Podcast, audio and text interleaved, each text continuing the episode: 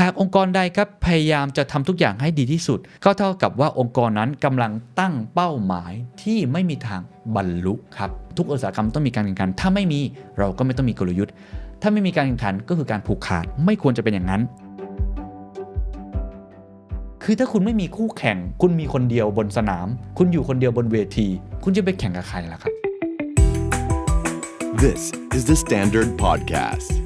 Eye opening for your ears. The secret sauce. สวัสดีครับ ผมเคนนักครินทร์และนี่คือ The Secret Sauce Podcast What's your secret? ทำไมเราไม่ควรแข่งขันกันเพื่อเป็นที่หนึ่ง บทเรียนจาก Michael E. Porter วันนี้อยากชวนคุยเรื่องกลยุทธ์เรื่องการแข่งขันครับ จริงๆ ผมก็จัดกับอาจารย์ทนายในซีรีส์ strategy clinic มาตลอดนะครับ แต่บังเอิญได้ไปอ่านหนังสือเล่มนี้ครับ ผมแนะนำมาก ๆ จริง ๆ ครับ นี่ฮะ เรื่องหลักคิดเรื่องกลยุทธ์และการแข่งขันครับ จริง ๆ มันแปลมาจาก understanding Michael Porter ซึ่งเป็นโอ้โหปรมาจารย์ด้านกลยุทธ์อยู่แล้วนะครับ Five Force Analysis หลายคนรู้จักอยู่แล้วนะครับ เป็นคัมภีร์เพื่อการแข่งขันและกลยุทธ์ของผู้ชนะ รู้และเข้าใจอย่างลึกซึ้งในหลักคิดและทฤษฎีของปรมาจารย์ระดับโลก โดยคุณโจนมาเกรตตาเขามาแปล หรือว่าถอดความอธิบายเพิ่มเติมของแนวคิดไมเคิลอีพอร์เตอร์อีกระดับหนึ่ง ซึ่งทำให้มันเข้าใจง่ายมากขึ้น ปกติเนี่ยผมเชื่อว่าทุกท่านเข้าใจเรื่องของกลยุทธ์พอสมควรอยู่แล้วนะครับ แต่ว่าอันนี้เหมือนเป็นการทบทวนแนวคิดคลาสสิกคลาสสิกหลาย ๆ อย่างที่สำหรับผมเนี่ยมันเรียกได้ว่าเขกกะโหลกผมไปเลยฮะหลายเรื่องเหมือนกัน มีหลายบทบทแรกที่อยากจะชวนคุยถ้าทุกท่านชอบเนี่ยผมจะชวนคุยบทอื่นๆด้วยนะครับ เดี๋ยวลองคอมเมนต์กันเข้ามา แต่ว่าบทแรกเนี่ยเขาพูดเรื่องการแข่งขัน competition เขาบอกว่าคนเราเนี่ยหรือว่านักธุรกิจ หรือแม้แต่ NGO เองก็ตามทีเนี่ยมีกรอบความคิดของการแข่งขัน หรือ framework ของการแข่งขันที่ผิดครับ ผมก็ประหลาดใจกับตัวเองเหมือนกันว่าผมก็คิดผิด หรือว่าอาจจะคิดไปในมุมที่ไม่ค่อยเฮลตี้สักเท่าไหร่มาตลอดนะฮะเช่นเขายกตัวอย่างนะครับเขาบอกว่าคุณแจ็คเวลส์ CEO ชื่อเสียงโด่งดังจาก GE เนี่ยกล่าวว่ากลยุทธ์ของพวกเขาคือการเป็นอันดับหนึ่งหรือแม้แต่อันดับสองในอุตสาหกรรมของตัวเอง เพราะว่าไม่มีทางเลือกอื่นที่ดีกว่านี้แล้ว หรือว่า CEO คนใหม่ครับ ของบริษัทที่ติดอันดับ Fortune 100 นะฮะ บอกว่ากลยุทธ์ของบริษัทคือการขยายธุรกิจ ผู้บริหารระดับสูงครับของธุรกิจด้านพลังงานระบุว่ากลยุทธ์ของบริษัทคือการซื้อกิจการครับที่มีความสำคัญต่อบริษัท อีกบางบริษัทครับนักพัฒนาซอฟต์แวร์บอกกลยุทธ์ของเราอยู่ที่คนของบริษัท หรือว่า Google ก็มีคนพูดเยอะนะครับว่าอย่าเป็นธุรกิจที่ชั่วร้ายนะฮะ don't be evil ใช่ไหมหลายคนเคยได้ยิน สิ่งที่ทุกท่านฟังมาทั้งหมดทุกท่านคิดว่ามันเป็นกลยุทธ์ใช่หรือไม่ครับไมเคิลอีพอร์เตอร์บอกไม่ใช่เลย ทั้งหมดที่พูดมาไม่ใช่กลยุทธ์นะฮะเพราะว่าความหมายของคุณอีพอร์เตอร์เขาสรุปว่ากลยุทธ์การแข่งขันที่ดี จะทำให้เกิดผลการดำเนินงานที่ดีกว่าคู่แข่งได้อย่างยั่งยืน แต่ตัวอย่างทั้งหมดที่ยกมาเมื่อกี้ ไม่ได้บอกเลยครับว่าบริษัทต้องทำอย่างไร จึงจะสามารถมีผลการดำเนินงานที่ดีกว่าคู่แข่ง บางบริษัทอาจจะบอกแค่เป้าหมาย หรือสิ่งที่ปรารถนาอยากจะเป็นบางบริษัทก็เน้นเรื่องของ action plan สิ่งที่อยากจะโฟกัสนะครับแต่ไม่มีบริษัทใดครับตอบคำถามสำคัญในเรื่องของผลการดำเนินงานของบริษัท ในระหว่างที่กำลังเผชิญหน้ากับการแข่งขัน โดยไม่มีการบอกว่าบริษัทของคุณจะต้องสร้างคุณค่าหรือมูลค่าเพิ่มในรูปแบบใด และคุณจะต้องทำอย่างไร ให้ได้มาซึ่งคุณค่าดังกล่าว ซึ่งไมเคิลพอตเตอร์ครับบอกว่าสิ่งนี้คือหน้าที่ของกลยุทธ์ กลยุทธ์ คือสิ่งที่อธิบายว่าบริษัทกำลังเผชิญหน้ากับการแข่งขันนั้นจะต้องทำอย่างไร เพื่อให้มีผลการดำเนินงานที่ดีกว่าคู่แข่ง ซึ่งคำนิยามนี้ดูเหมือนจะเข้าใจง่าย แต่ความเป็นจริงกลับไม่ใช่เช่นนั้นนะครับ เพราะฉะนั้นไมเคิลพอตเตอร์ก็เลยชวนคิดถอยหลังมาอีกก้าวหนึ่งครับ เพราะว่าโอ้โหแค่คำว่ากลยุทธ์นี่ยังงงๆกันเลยนะฮะเขาถามคำถามนี้ ซึ่งผมจะถามทุกท่านให้ลองคิดตาม เพราะตอนผมอ่านผมก็สะอึกไปเหมือนกัน การแข่งขันคืออะไร การแข่งขันจะดำเนินไปในรูปแบบใด บริษัทจะทำอย่างไร ให้เราชนะการแข่งขัน และแท้ที่จริงแล้วครับคำว่าผลการดำเนินงานที่ดีกว่านั้น หมายความว่าอย่างไร ผู้บริหารส่วนใหญ่ครับกังวลกับการแข่งขันครับ ราะราะว่าการแข่งขันนั้น เป็นสิ่งที่เกิดขึ้นแล้วก็ส่งผลกระทบในวงกว้างครับ เกิดความไม่สบายใจ หรือว่าคู่แข่งเนี่ยมาหายใจรถต้นคอ หรือว่าเราเองเนี่ยจะเอาตัวรอดจากการแข่งขันได้อย่างไรนะครับ ผู้บริหารก็เลยจะพยายามที่จะค้นหาคำนี้ competitive advantage ใช่ไหมฮะ ความได้เปรียบในการแข่งขันนะครับ ซึ่ง ต้องบอกว่าเป็นคุณไมเคิลพอตเตอร์นี่แหละฮะ เป็นคนนิยามคำนี้ทำให้มันเป็นที่นิยมอย่างยิ่งนะครับ แต่ว่าสิ่งที่คุณไมเคิลพอตเตอร์พูดแล้วผมรู้สึกค่อนข้างชอบมากนะครับ เขาบอกอย่างนี้เขาบอกว่า เพราะว่าผู้บริหารมักมีความคิดที่ผิดเกี่ยวกับการแข่งขัน เพราะฉะนั้นเรื่องนี้เลยมีความสำคัญ เพราะถ้าหากไม่มีการแข่งขัน กลยุทธ์ก็ไม่มีความจำเป็นย้ำอีกครั้งครับ ถ้าไม่มีการแข่งขันกลยุทธ์ก็ไม่มีความจำเป็น ผมก็ไม่เคยคิดมุมนี้นะฮะ เพราะบริษัทไม่ต้องคิดหาวิธีที่จะเอาชนะ และทำให้ผลการดำเนินงานของเรา ดีกว่าคู่แข่งนี่ฮะแน่นอนว่าไม่ใช่แค่ในบริษัทเอกชนอย่างเดียวนะครับเขาบอกว่าแม้แต่ NGO เองก็ตามทีเนี่ยก็เป็นอย่างนี้ คือถ้าคุณไม่มีคู่แข่ง คุณมีคนเดียวบนสนาม คุณอยู่คนเดียวบนเวที คุณจะไปแข่งกับใครล่ะครับ เพราะฉะนั้นคุณก็ไม่ต้องมีกลยุทธ์ ถูกไหมฮะ เออ เพราะฉะนั้นไมเคิลพอตเตอร์ก็เลยบอกว่า สิ่งที่สำคัญที่สุดครับ เราควรจะกลับมาตอบคำถามเกี่ยวกับการแข่งขัน และความได้เปรียบในการแข่งขันให้ได้เสียก่อน ที่จะเริ่มพูดถึงคำว่า strategy มาตั้ง framework กันใหม่ครับ มากลัดกระดุมเม็ดแรกกันใหม่ครับว่า competition คืออะไร การแข่งขันคืออะไร Michael Porter ก็เลยบอกว่าทำไมครับ เราจึงไม่ควรแข่งขันเพื่อความเป็นที่สุด หลายคนมาประโยคนี้ก็งง ผมก็งงๆนิดนึงครับ เขาบอกว่าปี 2010 ครับ คุณ Dan Akerson นะครับ ซึ่งเป็น CEO ของ General Motors โฉมใหม่ ได้เปิดการแถลงข่าวนะครับ ว่าบริษัทของเขาพร้อมที่จะแข่งขันแล้ว เพราะบริษัทไม่ต้องแบกรับต้นทุนต่างๆ ที่สืบเนื่องมาตั้งแต่อดีตอีกต่อไป ก็คือต้นทุนอะไรต่างๆ ที่เคยมีเนี่ยไม่ต้องแบกรับอีกต่อไปแล้ว เขาประกาศกล้องกับนักข่าวนะครับว่าขอให้รถที่ดีที่สุดชนะในการแข่งขันนี้ มีกี่ครั้งครับที่คุณได้ยินผู้บริหารของคุณพูดประโยคนี้ ผมเองก็อาจจะเคยพูดนะ บอกว่าบริษัทเราต้องทำให้ดีที่สุด และมีกี่ครั้งครับที่ผู้นำบอกกับคุณว่าเราต้องเป็นที่หนึ่งเราต้องเป็นบริษัทที่ดีที่สุดในอุตสาหกรรม เราต้องเป็นสื่อที่เป็นดีที่สุดในอุตสาหกรรม เราต้องเป็นธุรกิจที่ดีที่สุดในท้องตลาด เราต่างเคยเห็นบริษัทที่ประกาศด้วยความภาคภูมิใจนะครับว่าเราต้องสามารถผลิตสินค้าที่ดีที่สุด ให้บริการที่ดีที่สุด และสามารถดึงดูดคนที่เก่งที่สุด มาเข้าทำงานกับบริษัทได้ ก็ดูไม่แปลกถ้าอยากเป็นผู้ชนะในการแข่งขัน เราก็ต้องเก่งที่สุดไม่ใช่หรือ สิ่งเหล่านี้ครับไมเคิลพอตเตอร์เรียกอาการข้างต้นว่าคือ competition to be the best คือการแข่งขันเพื่อความเป็นที่สุด ซึ่งเขาจะบอกคุณว่า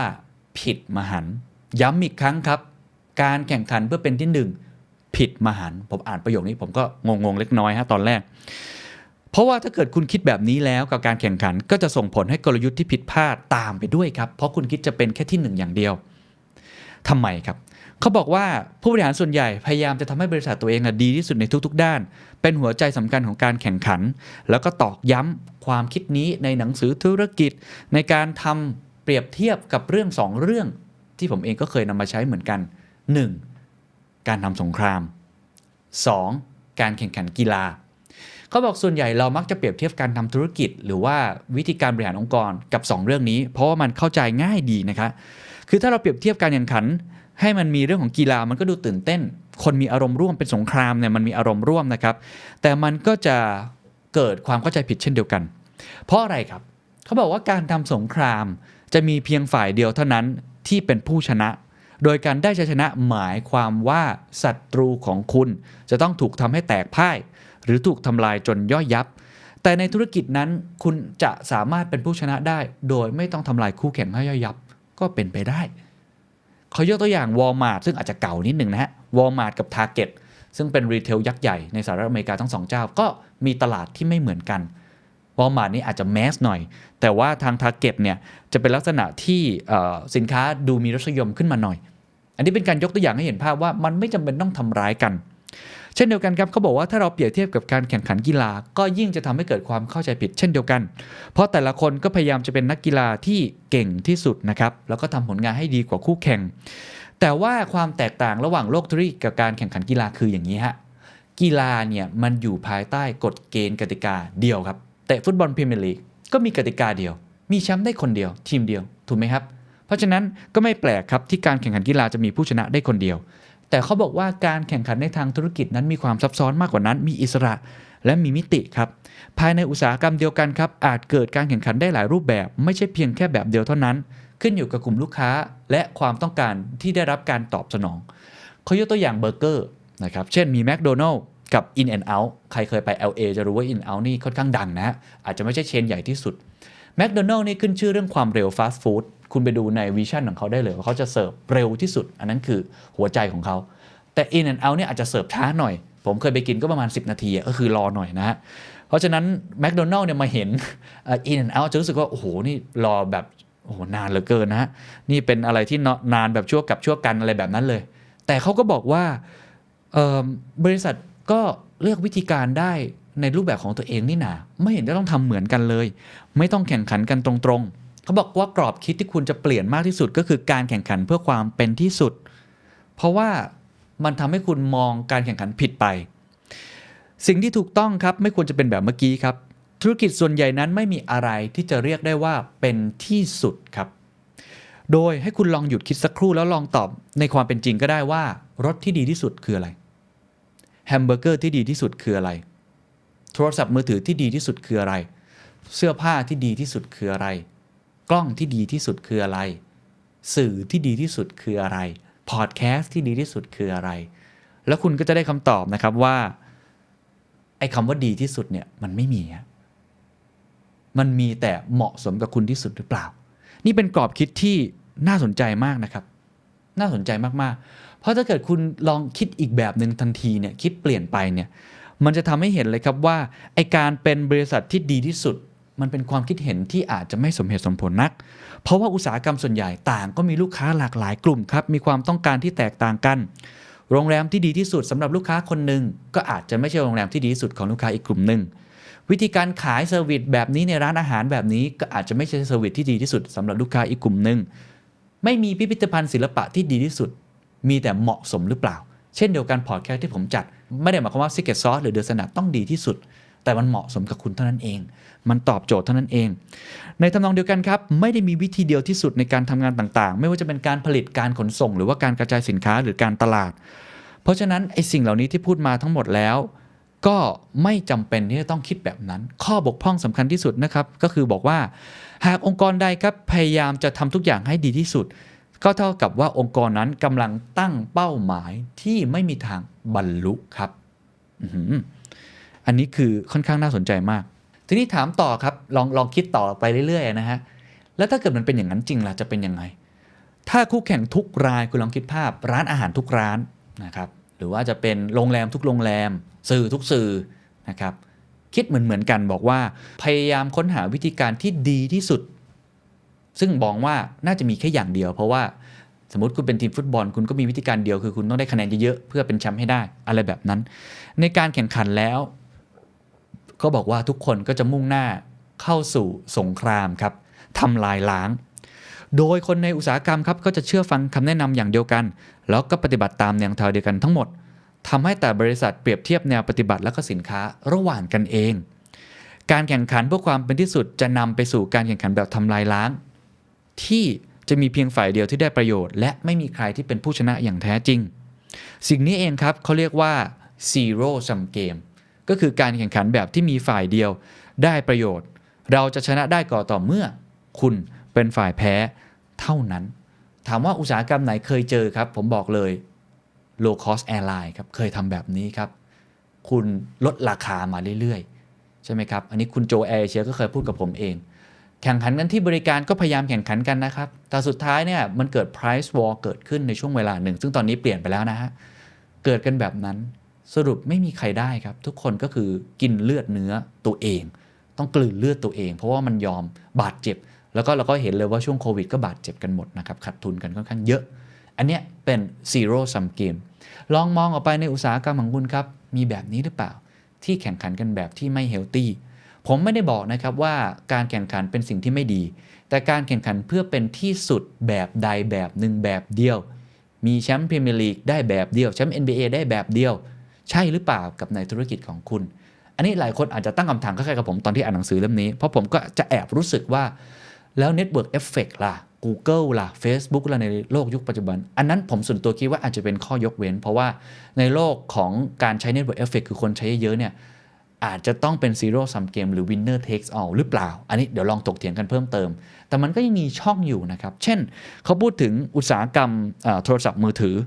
มีหลายบริษัทก็แข่งกันในแบบนั้นเหมือนกัน ถูกไหมก็แข่งกันลดราคาอะไรต่างๆ แต่ก็มีบางบริษัทที่ไม่อยากที่จะเล่นเกมแบบนั้น ไม่ได้แข่งเพื่อเป็นดีที่สุด แต่แข่งขันเรื่องความเป็นตัวเองที่สุด เช่น Apple ในตอนนี้ เช่น Samsung ก็พยายามจะเป็นแบบนั้น มากขึ้น คือ สร้างกติกาขึ้นมาเอง สร้างเกมขึ้นมาเอง และทำในแบบที่ตัวเองถนัดที่สุด โดยไม่สนใจว่าคู่แข่งจะทำอะไร เพราะฉะนั้นเขาก็เลยพยายามจะพูดนะครับ คุณ Michael Porter บอกว่า การที่ธุรกิจก้าวสู่การแข่งขันด้านราคาอย่างไม่อาจหลีกเลี่ยงได้ มันก็จะส่งผลให้เกิดการทำลายล้างกัน แล้วก็บี้กันให้ตายกันไปข้างหนึ่งไม่ใช่แค่ผู้ผลิตเท่านั้นครับที่จะได้รับผลเสียนะครับ ลูกค้าซัพพลายเออร์พนักงานของบริษัท ก็ได้รับผลเสียทางอ้อม เช่นเดียวกันนะครับเนื่องจากคู่แข่งแต่ละรายในอุตสาหกรรม ก็จะพยายามใช้ทรัพยากรที่มีอยู่ อย่างประหยัดที่สุดและจำเป็นครับ ที่จะต้องลดต้นทุนให้ได้มากที่สุด นอกจากนี้เมื่อทุกวิธีใช้ไม่ได้ผลครับ และมีแรงกดดันด้านราคาทำให้ความสามารถในการทำกำไรของอุตสาหกรรมลดลงไป ทางแก้ที่พบเห็นได้บ่อยนะครับ ก็คือการจำกัดการแข่งขันด้วยการควบรวมธุรกิจกัน ซึ่งการรวมตัวกันของบริษัทต่างๆ ก็ทำให้คู่แข่งในอุตสาหกรรมน้อยลงไปอีกครับแล้วก็ทำให้มีไม่กี่บริษัทที่ครองตลาดได้ ซึ่งก็อาจจะส่งผลเสียต่อผู้บริโภค เพราะว่าอำนาจไม่ได้อยู่กับผู้ซื้อ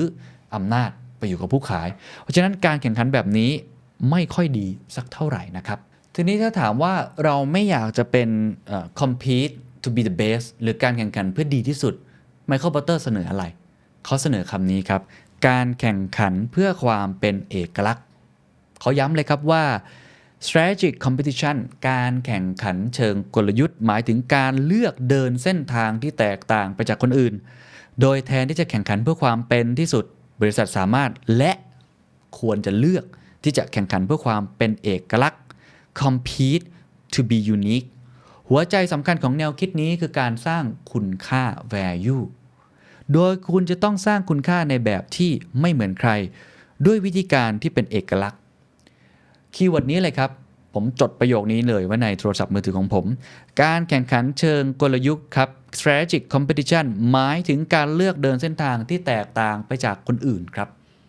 กลยุทธ์คือการเลือกที่จะไม่ทำอะไร อันนี้เป็นประโยคทองของ Michael Porter อยู่แล้ว แต่ถ้าเราเสริมไปอีกนิดนึงครับว่ากลยุทธ์ที่ดีที่เราจะทำได้คืออะไร คือการเลือกเดินเส้นทางที่แตกต่างไปจากคนอื่น คือการสร้างคุณค่าให้กับลูกค้า สร้างคุณค่าให้กับ stakeholder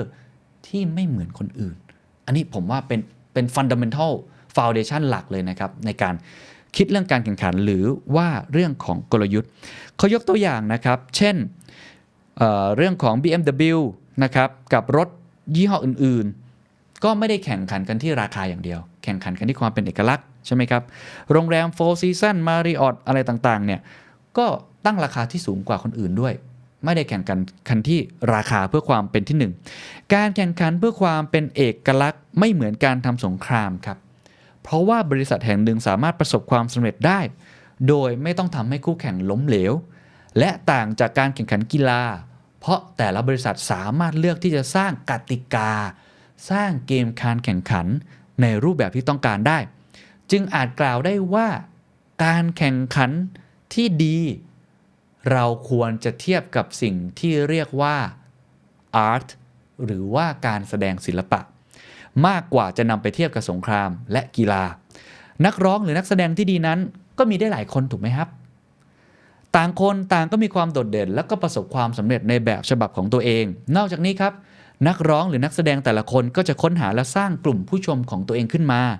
และยิ่งมีนักร้องนักแสดงที่ดีมากขึ้นเท่าไหร่ audience หรือผู้ชมก็มากขึ้นเท่านั้น ทำให้ทั้งวงการศิลปะ ก็เฟื่องฟูตามไปด้วย ซึ่งการสร้างคุณค่าเพิ่มแบบนี้เองครับ เป็นหัวใจสำคัญของคำว่า positive sum game competition ก็คือการแข่งขันแบบที่ทุกฝ่ายได้รับประโยชน์ คุณแข่งขันกันเรื่องร้านอาหาร คุณไม่ได้บี้กันเรื่องราคาทำแบบใดแบบหนึ่ง ฉันจะต้องเป็นฟาสต์ฟู้ดอย่างเดียว ฉันต้องทำอาหารโอมากาเสะอย่างเดียว ต่างคนต่างทำในแบบที่ตัวเองมีเอกลักษณ์และทำได้ดี และทำให้วงการอาหาร หรือคนที่กินได้เจอความหลากหลายที่แตกต่างกันออกไป มีกลุ่มที่ไม่เหมือนกัน ผมว่าการเปรียบเทียบการแข่งขันเป็นศิลปินค่อนข้างดีนะครับ คือทำให้เห็นภาพเลยว่า แต่ละคนควรจะมีแนวทางของตัวเอง แต่ละคนควรจะมีเอกลักษณ์ หรือการสร้างคุณค่า การสร้างเกมการแข่งขันในแบบของตัวเอง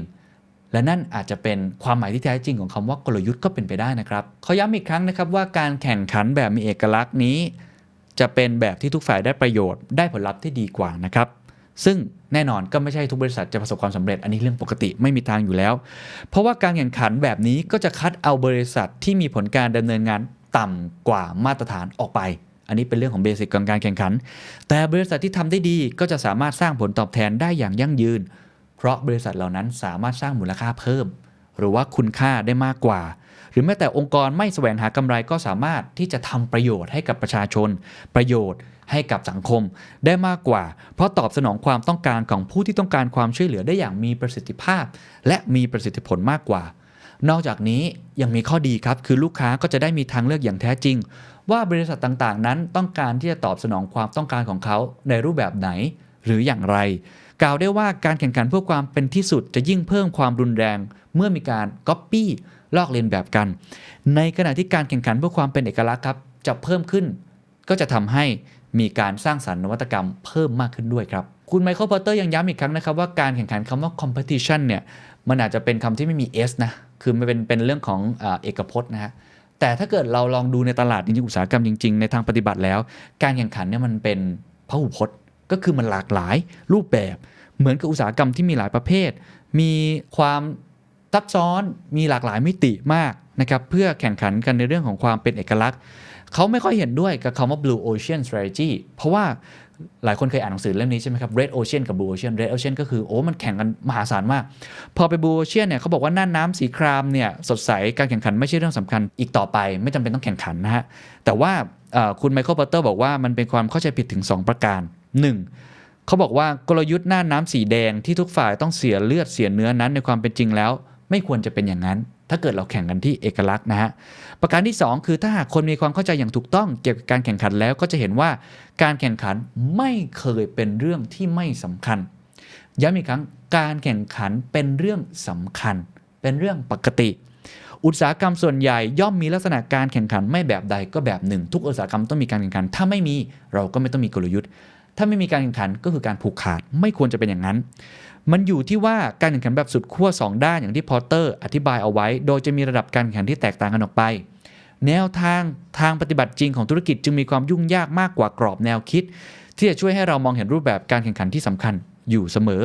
นะครับท้ายที่สุดครับโดยสรุปพอตเตอร์ทำเป็นชาร์ตมาให้ เดี๋ยวผมจะแปะไว้ให้นะครับเป็นตาราง ว่า กรอบแนวคิดที่เหมาะสมที่สุดในการแข่งขันคืออะไร ผมว่านนี้ใช้ได้ทั้งในแง่ regulator ด้วยนะ ในคนที่ออกแบบกติกาด้วยนะครับ ใช้ในแง่ของเราได้เองด้วยว่าเราจะออกแบบกลยุทธ์อย่างไร ถ้าเราเข้าใจความแข่งขันกรอบแบบนี้ได้ด้วยนะครับ กรอบด้านซ้ายครับคือเป็นบริษัทที่ดีที่สุด ก็คือการแข่งขันแบบที่เป็น the best กรอบด้านขวาครับคือการแข่งขันเพื่อ unique แข่งขันเพื่อเป็นเอกลักษณ์ บริษัทที่ดีที่สุดครับคือเป็นบริษัทอันดับหนึ่ง แต่บริษัทที่เป็นเอกลักษณ์ครับเราแข่งขันเพื่อสร้างผลตอบแทนที่สูงขึ้น บริษัทที่ดีที่สุดครับจะมุ่งความสนใจไปที่ส่วนแบ่งของตลาด หัวเขาจะคิดแค่ Market Share Market Share แล้วก็แย่งกันอยู่ในเค้กตรงนั้น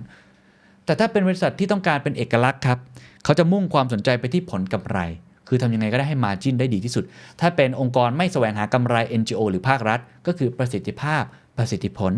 Impact ที่เราควรสร้างมากกว่าไปกิน Market Share 3. ครับ เสนอสินค้าที่ดีที่สุดให้กับกลุ่มลูกค้าที่ดีที่สุด นี่คือแนวคิดของกลุ่มบริษัทที่ต้องการเป็นบริษัทที่ดีที่สุด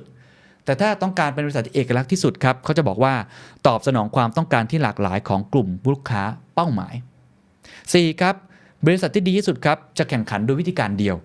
ก็คือจะก๊อปปี้กัน dump ราคาแข่งกัน แต่บริษัทที่มีความเป็นเอกลักษณ์ครับจะแข่งขันกันด้วย innovation ครับนวัตกรรม และสุดท้ายครับ การแข่งขันที่มีฝ่ายเดียวได้ประโยชน์การแข่งขันที่ไม่มีใครเป็นผู้ชนะเลยครับ มีแต่คนแพ้ลูกค้าก็แพ้ซัพพลายเออร์ก็แพ้สังคมก็แพ้ แต่ถ้าแข่งกันแบบมีเอกลักษณ์ครับการแข่งขันที่ทุกฝ่ายจะเป็นผู้ชนะ มีผู้ชนะหลายฝ่ายในหลายสถานการณ์ย้ำอีกครั้งไม่ได้เหมือนแข่งขันฟุตบอลพรีเมียร์ลีกมีแชมป์คนเดียวแต่มันมีหลากหลายกติกา มีหลากหลายเกม มีความซับซ้อน เพราะฉะนั้นคุณอาจจะเป็นผู้ชนะในลูกค้ากลุ่มนี้พรีเมียม ผมอาจจะเป็นชนะในกลุ่มลูกค้าแมสคุณอาจจะชนะในกลุ่มลูกค้าที่มีความต้องการหลากหลาย ผมอาจจะชนะในกลุ่มลูกค้าที่ต้องการเฉพาะทาง เรามีจุดเด่นจุดด้อย มีจุดแข็ง มีเอกลักษณ์ที่ไม่เหมือนกัน อันนี้คือความหมายของการแข่งขันที่ดี ในความหมายของไมเคิลพอตเตอร์ครับ โดยสรุปนะครับผมเชื่อว่าหลายท่านก็คงจะได้แนวคิดนะครับไปปรับใช้ในรูปแบบของตัวเองนะครับ เรื่องของกรอบความคิดที่เหมาะสมในการมองเรื่องการแข่งขัน ซึ่ง ผมว่ามันก็เหมือนเราได้ย้อนกลับไปที่รากนะครับของเรื่องของกลยุทธ์ผมสรุปอย่างนี้ว่าไมเคิลพอตเตอร์พยายามจะบอกอะไรกับเราหนึ่งในเรื่องของการแข่งขันนะครับ หากไม่มีการแข่งขันกลยุทธ์ก็ไม่มีความจำเป็นนะกลยุทธ์เราไปทำไปเพื่ออะไร เราเพื่อทำให้ตัวเองนั้นมีผลงานที่ดีกว่าคู่แข่งอย่างยั่งยืน อาจารย์ทนายชลินสันก็เคยบอกว่า superior long term performance นะครับคือกลยุทธ์เพื่อไปถึงจุดนั้น เพราะฉะนั้นถ้าเราไม่มีการแข่งขันก็ไม่จำเป็นต้องมีกลยุทธ์ อันที่สองในเมื่อมันมีการแข่งขัน เราแข่งขันไปเพื่ออะไรไมเคิลพอตเตอร์พยายามจะบอกว่า เราแข่งขันไม่ได้เพื่อเป็นคนที่ดีที่สุด ไม่ใช่เพื่อเป็นบริษัทที่ดีที่สุด แต่เราแข่งขันเพื่อเป็นบริษัทที่มีเอกลักษณ์ และมีคุณค่ากับลูกค้าของเรามากที่สุด สวัสดีครับ And that's the secret sauce. ถ้าคุณชื่นชอบ The Secret Sauce episode นี้นะครับ ก็ฝากแชร์ให้กับเพื่อนๆ คุณต่อด้วยนะครับ และคุณยังสามารถติดตาม The Secret Sauce ได้ใน Spotify, SoundCloud, Apple Podcast, Podbean, YouTube และ Podcast Player ที่คุณใช้อยู่นะครับ และอย่าลืมติดตาม Facebook Fanpage The Secret Sauce เข้ามาติชมเข้ามาพูดคุยกับผมได้เลยนะครับ